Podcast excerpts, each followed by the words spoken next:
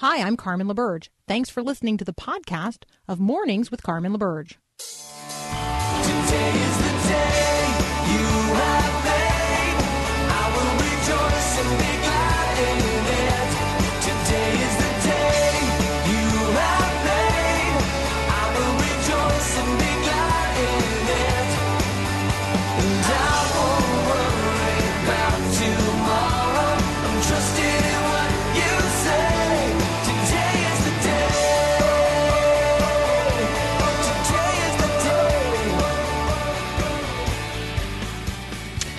Today is the day the Lord has made. We are rejoicing. We are glad in it. For those of you who wanted to know a little bit more about that story that I just alluded to at the very end of my conversation with Adam Carrington. Okay, so here's the headline Scientists make fresh bread out of 4,500 year old Egyptian yeast. Now, it sounds like the beginning of a bad joke. When a physicist, an Egyptologist, and a beer brewer get together, like, right, what happens?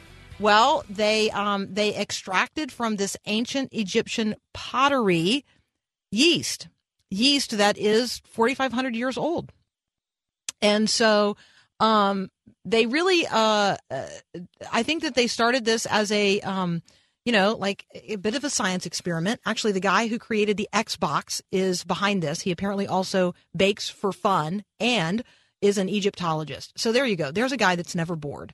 Um, and he was granted permission from the Peabody Essex Museum and the Museum of Fine Arts in Boston to access these 4,500 year old Egyptian pieces of pottery, these vessels that were used to make bread. And so he combined his two strengths of baking and his knowledge of Egypt to uh, make bread that's as old as the pottery. And he recruited this guy who's an archaeologist uh, and also an ancient brewing expert. Again, you don't you don't necessarily think those two things are gonna uh, are gonna come together in one person.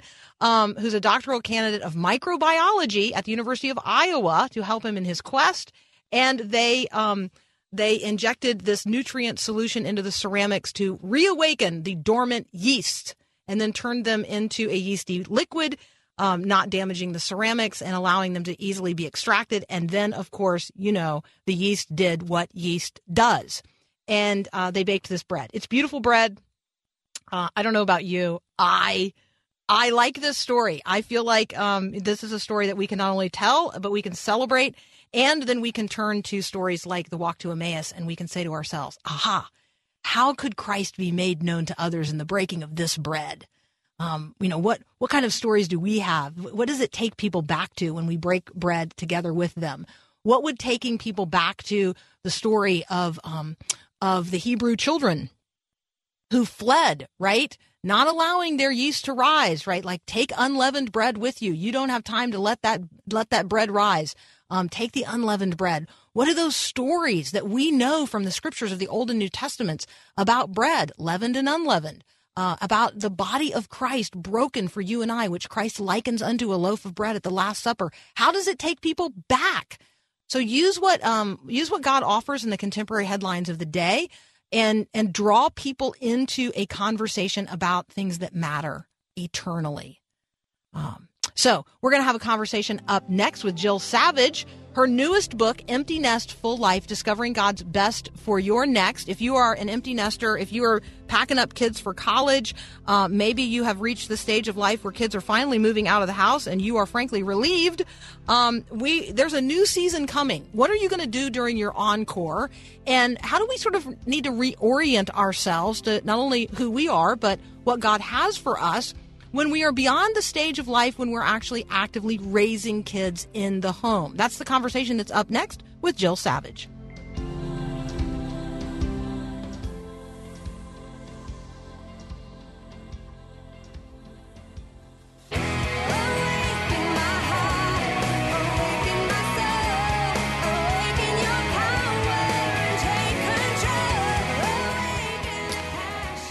So, Jill Savage, uh, she's an author. She's an empty nester herself. You can find her at jillsavage.org. She's obviously on Twitter at Jill Savage. She's also on Facebook at jillsavage.author. Um, Jill, welcome to Mornings with Carmen.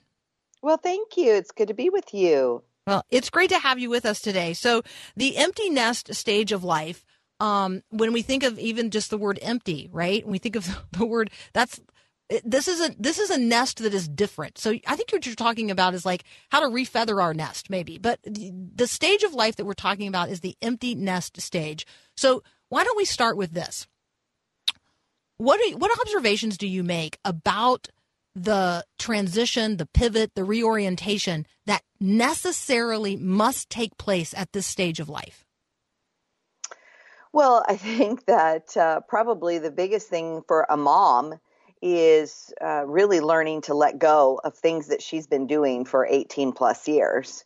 And that's probably one of the hardest things that moms face is because we've had this job and we're good at this job. And suddenly our kids don't need us for that job. They need us for a different way of doing that job. And I think that's really hard for us as moms to really make that mental switch and um, and and to deal with it because while we you know there are some things that we look forward to at the same time there's a lot of loss with the emptiness but there's incredible gain so it's also the up and downs of the emotions So I like the way uh, this is described here. It's happening. You weren't always sure you'd ever get here, but the kids did grow up and you did survive more or less successfully. But what now? That's really the the the point in time to which this book speaks. And again, the book is Empty Nest, Full Life: Discovering God's Best for Your Next. The author is Jill Savage. Um, Jill, when you when you think about the purpose of being a mom, hmm beyond sort of the basics of raising a kid, which is not, I mean, no, that in itself is unique and astronomical and really hard to even get our hearts and minds around. But we do feel like we arrive at a stage where, you know, they're pretty well baked. And and then you know, right? And then what? I think that's the that is the point at which every mom arrives and the question that every mom asks, why Right. is it important to answer it, you know, as a person of faith? Right. Well, you know, it's interesting. Um, my book, uh, Empty Nest Full Life, came out of a uh, a season where I was feeling really. oh, So it's inter- interesting. We became empty nesters uh, during the Christmas season a couple of years ago, and I ran, I went right into the empty nest, going, "Oh, I like this." My husband and I had a full schedule that spring. I was loving it. And then all of a sudden, uh, let's see, it was August that hit, and everybody was talking about taking their kids back to college. And everybody was talking about, you know, when I'm talking about in my friendship circles, online, they were talking about back to school specials. And all of a sudden it hit me oh my gosh, I'm never going to do that again. And here I was really rocking the empty nest and, and the tsunami of emotion came over me. And um, I was I was in uh, the book of Ecclesiastes and I was reading the um, where uh, there's a season for everything verses because I was like, you know, I, I I I knew that I kind of that's what I was going through, and I walked in and I I uh, uh, open to chapter three and I'm reading through and I get to chapter six and it says or verse six and it says there is a right time to hold on and another to let go. And all of a sudden I'm like, whoa, whoa, whoa, whoa, whoa. I need to know what to let go of, but I also need to know what to grab hold of. And you're right. So the first half of the book talks about what do we need to let go of, especially in relation to our uh, now adult children? And then what do we need to grab hold of? Because the nest is empty, but the possibilities are in front of us. So we have to grab hold of our new or renewed passions. We have to grab hold of our new mission field, which may be right in front of us and we didn't even recognize it. Um, we have to grab hold of um, new friendships or maybe renewed friendships that we haven't had as much time for. We have to grab hold of our marriage if we're married. So those are the things that are the possibilities in front of us. So, my conversation partner is Jill Savage. The book is Empty Nest Full Life. When we come back, we're going to talk about letting go, the things we have to let go of expectations, guilt, opinions, traditions, your child's problems, idols. And we're also going to talk about what we need to grab hold of the new mission field, new passions, new friendships, or renewed friendships, our marriage, God's hand, and ultimately your encore. We're going to talk about that up next here on Mornings with Carmen.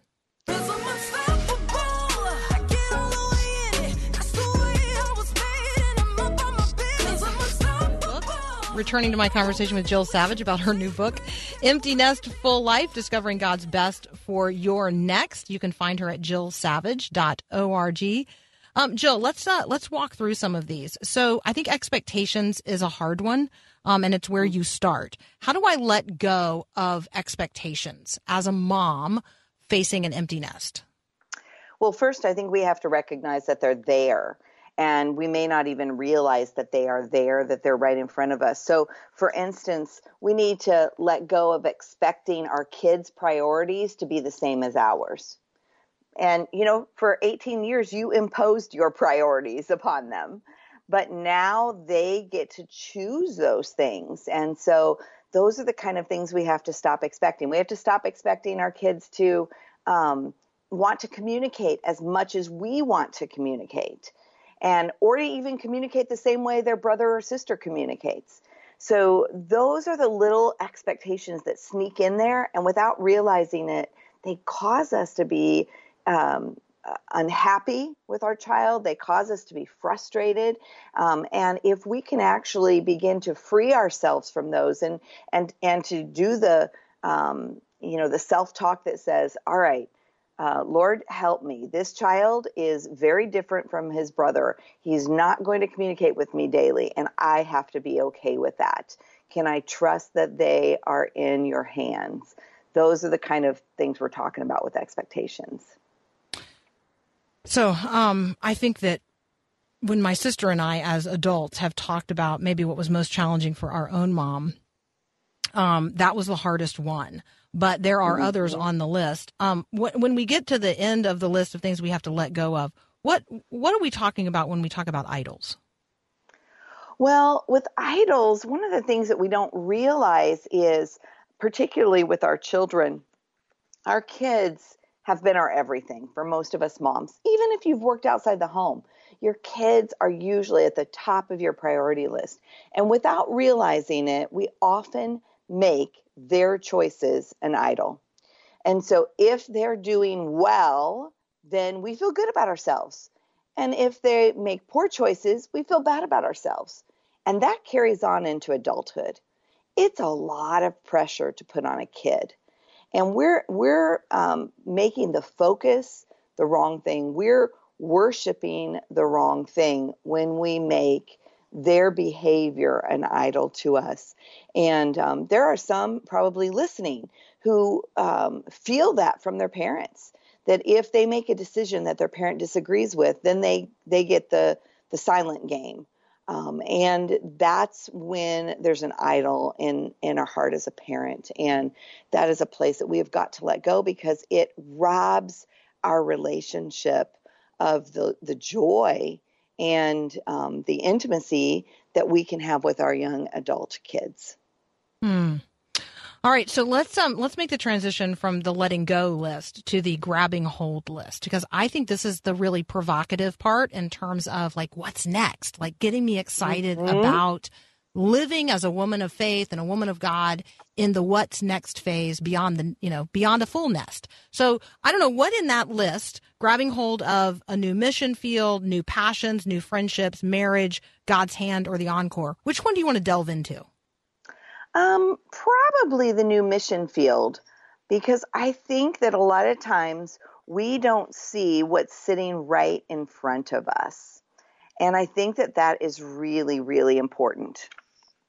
So the um, th- this is based upon um, the the verse that I absolutely love in um, in the book of Isaiah, and this is from the message version. It's Isaiah 43:19. Be alert, be present.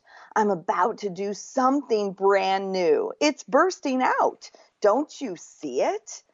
And that's really what is um, at the core of your new mission field. And it comes down to this question Who needs you? Who around you needs you? And if your first question is nobody, if, or excuse me, if your first answer is nobody, you're not seeing it. There are neighbors that need you. There are neighbor kids that need you. There are children at church that need you. There are your some of your child's friends growing up may still need you. And so there are so many that need you, and we have to begin to see that um, that mission field that is around us. Even aging parents. You know, oftentimes we get into the empty nest season of life, and aging parents need us. That's that's what's going on for me right now. Um, my father is 85. He lives two and a half hours from me, and so I am making many trips uh, to his home to be with my parents, to love on him. That is my current mission field in this season of my life. And to be able to see it as a mission field really makes a difference in how we approach it, how we feel about it, and to recognize no, this is what I'm called to in this season. So as you're saying that, you know, I'm I'm reminded, uh, Jill, of of like we get to the place where you know we don't have an elementary school classroom that we have to buy supplies for anymore but we certainly could we could go Yes. to staples or walmart we could grab that that back to school list pick pick the grade level that you enjoyed most whatever when your kids were little fill up the cart and then take it to a local elementary school and drop it off like if you really like miss first day of school because your kids aren't little anymore you can still participate by being a really good neighbor and and buying those supplies because I guarantee you there's kids showing up today without what they need. And you can Yep. so you can even be this like invisible good neighbor um if you know if you if it's a little scary the first time to just get out there and say gosh I I'm I'm ready. I'm ready for a new stage. I'm ready to engage the new mission field. You can even do it you know there are there are some quiet ways to do it. You could serve your your church in the same way by being the person that you know, uh, there's all kinds of ways, I guess, that you and I are both acknowledging people can get out of the nest and Yes. into the world and find new ways for God to use them in all the ways He's already cultivated in their life. So true. You know, I once heard a story of someone, they had lost a baby, and their neighbor uh, knew that they had lost a baby, and they knew the day of the week that that baby had passed away.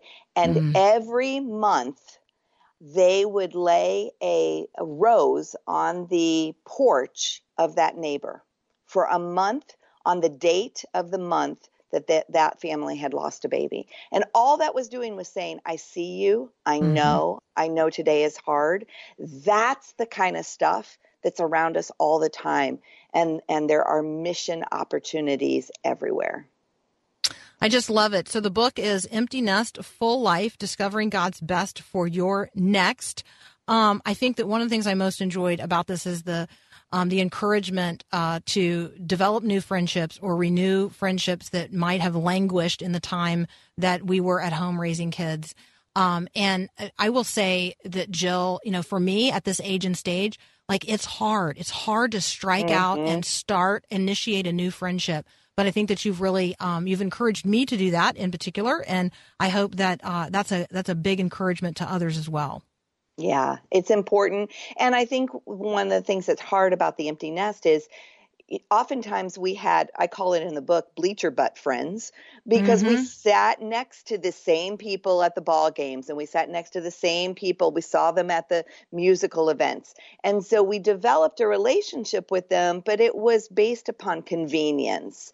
Now we may need to um, you know, we may need to find a different type of friend. We may need to re- reach out to some of those people and make it a more intentional relationship um, because they're probably walking through the same things you are. Oh, that's exactly right.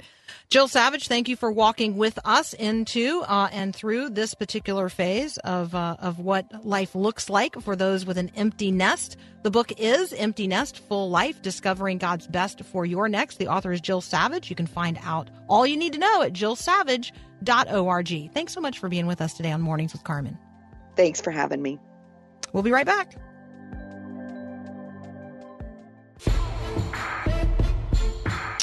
All right, so in in headline news, um, in terms of what's happening in real life, um, in Hong Kong, uh, the protests continue. We've been talking about this now for nine weeks.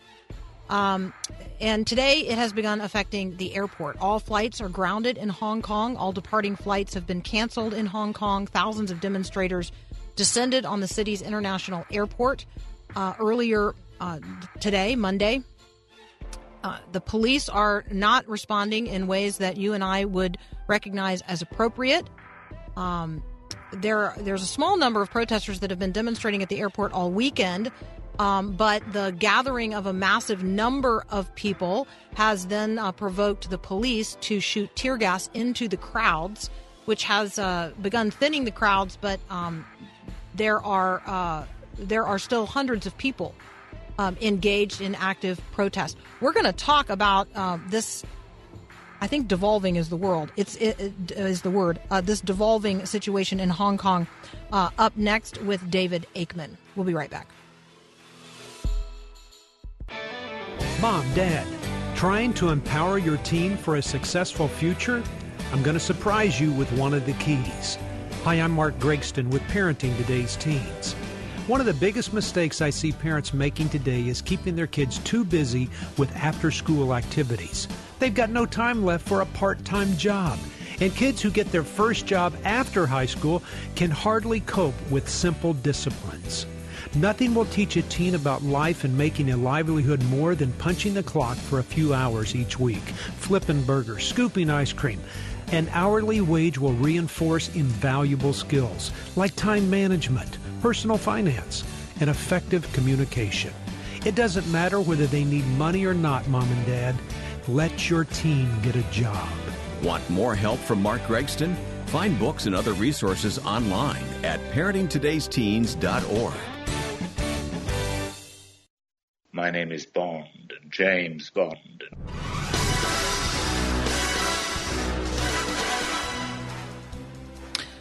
Returning to uh, talk with us today is Dr. David Aikman. He and I have been talking about what's going on in Hong Kong now for a number of weeks. And uh, David, as you and I enter into this conversation, let me just bring people up to speed. The airport in Hong Kong um, is closed in terms of uh, uh, in terms of departures. Apparently, there are still planes, some planes landing. However, when those passengers get off of those planes, they have no access to um, uh, to exchange money. They can't get their bags. Um, and there's nobody to pick them up and take them anywhere. So uh, that is an interesting uh, situation and scenario as well. The uh, the government of China is circulating state media footage of um, the People's Armed Police, which is a paramilitary group under the direct control of the Central Military Commission of uh, of China. Um, and they are holding exercises in the neighboring city of Shenzhen, right next to where um, the the airport is. And so there's definitely, um, it's just it's a mess. It's a mess. I don't. I mean, the, the they've paralyzed the airport, and the protesters have no plan. So I don't. I don't see this. I don't see this going well. Yes, it, it doesn't look promising at all. And the fact that the Chinese military is holding very conspicuous demonstrations of crowd control and uh, suppressing rioting and suppressing de- demonstrations is a very discouraging sign because it all points to the fact that sooner or later, and probably sooner, the Chinese Communist Party will crack down as thoroughly as they did in 1989 after the democracy movement in Tiananmen Square. So it's basically many people think it's only a question of time. So, David, um, what I mean, what happens then? Because I, you know, I view the people of Hong Kong as, you know, far more Western than they are uh, Chinese. Um, they're far more, you know, British in terms of their understanding of. We've talked about this before, but their understanding of justice, their understanding of um, uh, of the way ideas work and individual freedom works, they're far more Western than they are Chinese in terms of their worldview. So, I mean, is this is this the makings of revolution, or are the people of Hong Kong even in any position to do that? Well, they, the the only thing they are in a position to do is demonstrate peacefully, and that may not last very long, because I suspect if there is a violent crackdown, um, and probably one of the criteria of whether there will be a violent crackdown or not is whether there are any protest movements in big cities throughout China. So, unless there are, I don't think there necessarily will be an immediate crackdown. But Okay. nevertheless, the people of Hong Kong overwhelmingly dislike this one party, uh, no election system that has been imposed upon them since 1997. And they definitely want some kind of continuation of civic freedom that they've had for the last 20 something years. So we um, we here in the United States have uh, you know an ongoing uh, rising tensions with China as well, related to tariffs, related to economic policy, related to monetary policy. Um, we're beginning to see the Chinese suggest that the that somehow the U.S. is behind these protests in Hong Kong. Just curious what you make of all of that. Well, of course, that's typical. Uh, the Chinese claim that the United States is behind the democracy movement in Beijing 30 years ago, but nothing of the sort took place. It was entirely uh, internally um, internally created by ordinary Chinese people, many of whom had never been to the West and didn't know anything about the Western political systems, especially the American one. But the Chinese Communist Party is determined to label everything that opposes it as foreign and dangerous and probably American. And so they're not going to stop labeling the United States as the chief source of evil in the whole world. And this is, it's important for Americans to realize that Xi Jinping, the head of the Chinese Communist Party, harks back to a worldview that is called Tian Xia in Chinese. That means literally under heaven. It used to be the Chinese worldview that the only legit, legitimate sovereign state in the world was China, and China was the civilization that was destined to rule the world, and any opposing view was completely heterodox. That's precisely what the Communist Party position now is. So they regard any opposition as something completely alien to their role as an independent nation state. All right, I don't think people know that. Like what you just shared um, in terms of the Chinese worldview, and it's you know its sense that it's the only legitimate state or destined to rule the world. Like I think we talk about uh, Chinese imperialism, but we don't think of Chinese communism as Chinese imperialism. And basically, what you're saying is it's just a new version of the same old thing. Can you when you when you say Chen Chen Chua, is that what you said? Can you spell that for us so we can Google it? Yeah, it's, it's T I A N, and the next word is X I A, and it's pronounced Tian Xia. And the Xia is not quite the same as the English SH. It's not like the Xi, although Xi Jinping is a little like the Xi, but it's curling the tongue at the back so you you have a sort of a hint of an H and you get a Xia sound. I'm sorry, I hope it hope it's not No, that's perfect. No, that's perfect. But it has a wiki. It, you're exactly you. You have uh, you have explained it perfectly, and it has a Wikipedia page. So um, I'm going to do a little research on this while we're taking a break. Tian Xia, T I A N X I A. More with David Aikman in just a minute. We're going to pivot to India, Pakistan, and Kashmir. That's up next here on Mornings with Carmen.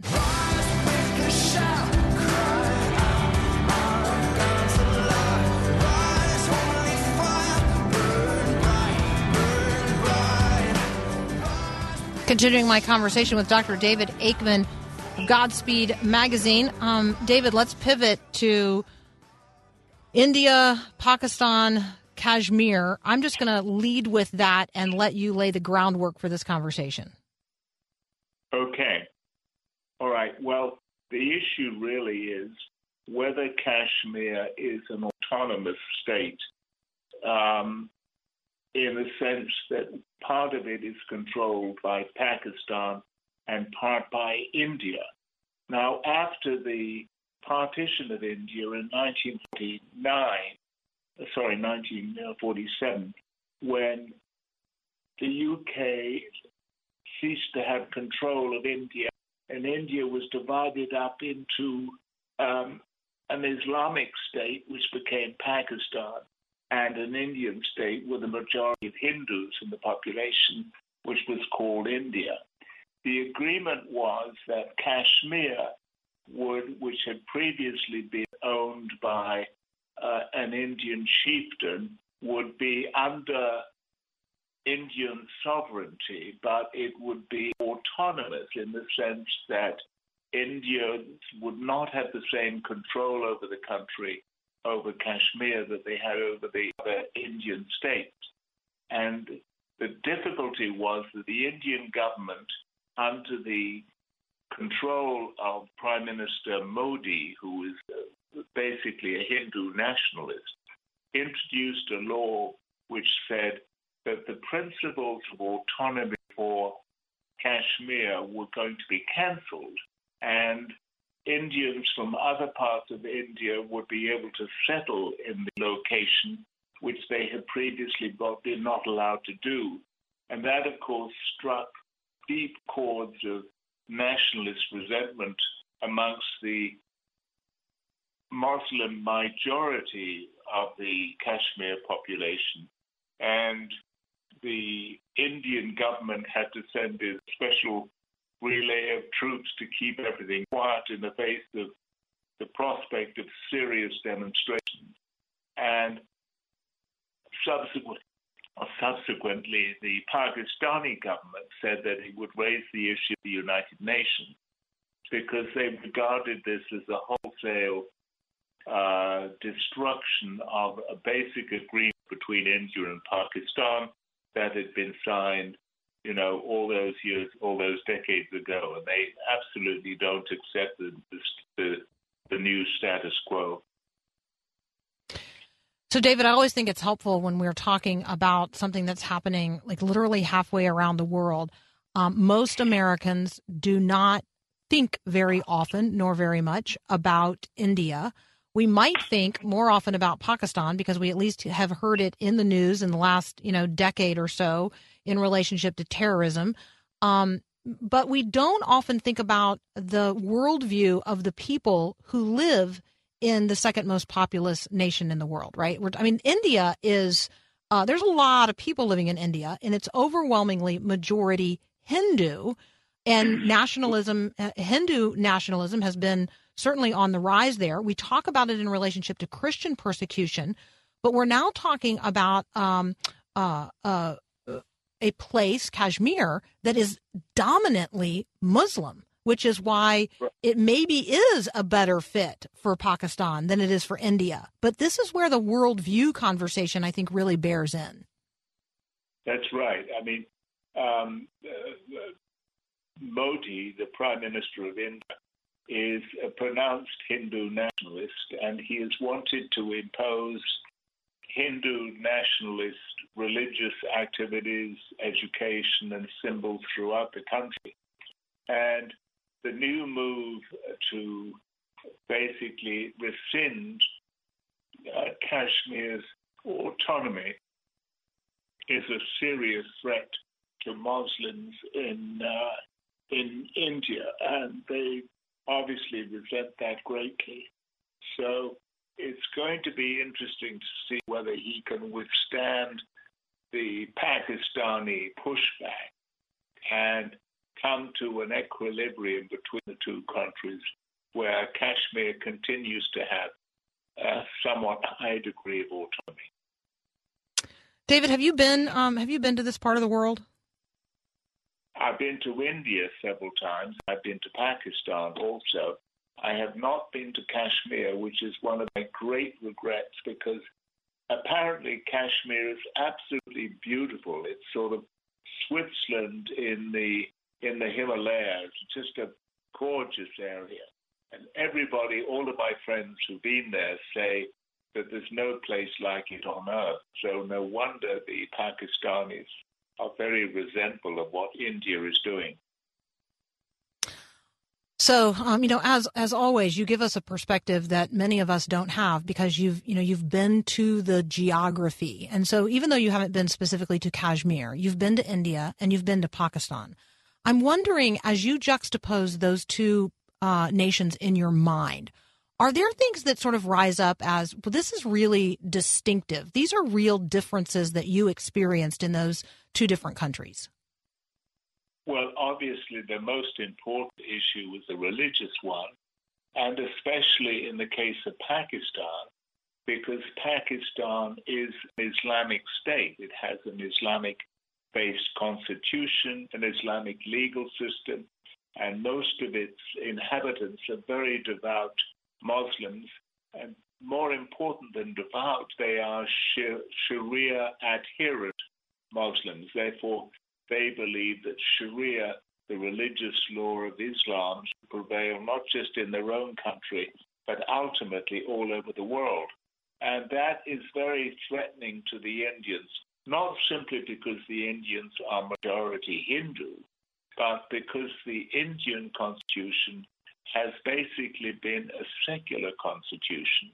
Um, and until Modi came became prime minister, um, there was quite a lot of religious freedom for minor- minority groups, including Christians.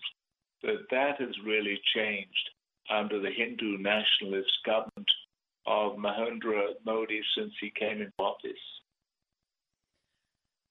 I think that when we when we look at um, international affairs, international relationships, and we remind ourselves that underneath all of these conversations, there are these deep worldview conversations of deep worldview significance, and these religious layers that um, that are informing the people of these places as well as their governments. It's just it's so helpful to um, to have someone like you with whom we can talk about these things, and you you just really help us better understand what's happening globally um, not just because you've been there, but because you see the worldview uh, and particularly the religious uh, implications. So thank you again so much, David Aikman, as always, for being with us on Uh, Mornings with Carmen. Thank you so much for having me on, Carmen. Have a wonderful week. Have a most blessed week, and we're glad the power's back on. Ah, Thank you so much. Absolutely. All right, I got to take one more quick break, and then we'll be back.